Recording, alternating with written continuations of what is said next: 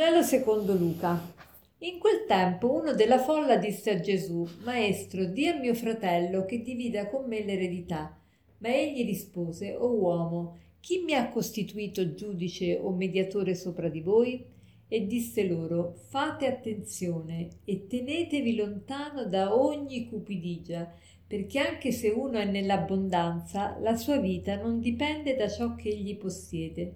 Poi disse loro una parabola la campagna di un uomo ricco aveva dato un raccolto abbondante. Egli ragionava tra sé: Che farò? Poiché non ho dove mettere i miei raccolti, farò così, disse, demolirò i miei magazzini e ne costruirò altri più grandi e vi raccoglierò tutto il grano e i miei beni.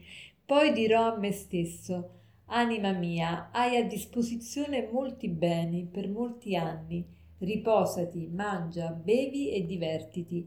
Ma Dio gli disse, stolto, questa notte stessa ti sarà richiesta la tua vita, e quello che hai preparato di chi sarà, così è di chi accumula tesori per sé e non si arricchisce presso Dio.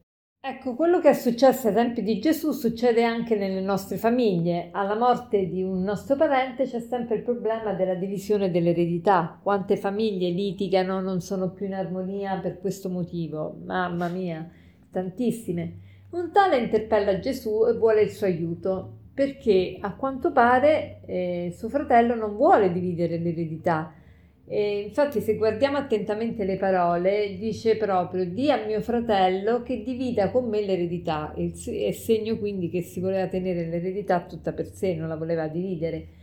Ma Gesù non è venuto a risolverci questo problema, non è venuto a dirci quanta percentuale per uno dobbiamo prendere dell'eredità ma è venuto a darci eh, prima di tutto a sconfiggere la morte, ma anche a eh, sconfiggere tutto ciò che sa di morte, che sono i nostri attaccamenti, le nostre paure, le nostre avidità, i nostri effetti disordinati, eh, i nostri attaccamenti, i nostri, i nostri dubbi, le nostre preoccupazioni, le nostre dipendenze e questo è venuto a fare il Signore. E una volta liberati da questi capiamo benissimo come dobbiamo comportarci, perché il problema non è che non sappiamo qual è, qual è la cosa giusta da fare, molto spesso lo sappiamo, ma non, non lo vogliamo fare, e c'è l'attaccamento ai beni che ci impedisce di essere oggettivi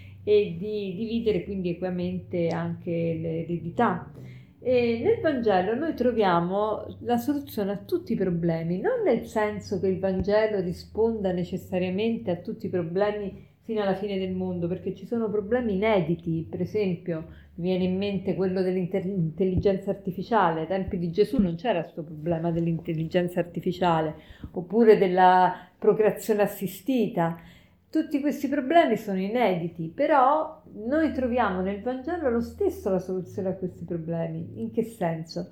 Nel senso che troviamo i principi primi, i, i criteri per valutare ciò che è bene e ciò che è male. Nel Vangelo, tu, il Vangelo illumina tutti i problemi, tutti gli ambiti della vita e ci offre sempre una soluzione e quindi tutti i problemi dell'uomo, non c'è un problema dell'uomo che non sia illuminato dalla luce del Vangelo.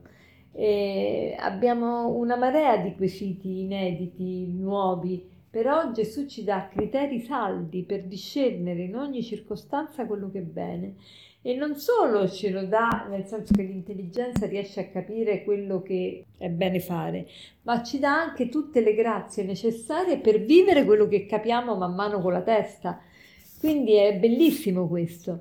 Quindi Gesù non è venuto a dirci come dividere le, l'eredità, ma è venuto a liberarci dalla bramosia del denaro, che è quella che ci impedisce di capire come dividere l'eredità. Quindi Gesù risponde guardatevi dalla cupidigia, da ogni cupidigia. E perché poi ci dobbiamo guardare da ogni cupidigia? Perché non è lì la nostra felicità. La nostra vita non dipende dai nostri beni. E quindi il motivo per cui dobbiamo essere distaccati dalle cose materiali è perché non sono esse a darci la vera felicità. Quindi facciamo oggi il proposito di distaccarci di essere generosi con qualcosa, di donare qualcosa a cui siamo attaccati, proprio come esercizio di distacco dai beni materiali, perché l'attaccamento ad essi ci acceca e ci induce a manipolare le persone per seguire il nostro interesse personale. Quindi, tornando alla divisione dei beni, tu sarai capace di dividerla equamente quando ti metti da parte e giudichi la situazione come se non fosse tua oggettivamente. Per concludere, l'aforisma di oggi è la vita non è acquistare e avere, ma dare ed essere. La vita non è acquistare e avere, ma dare ed essere. Buona giornata.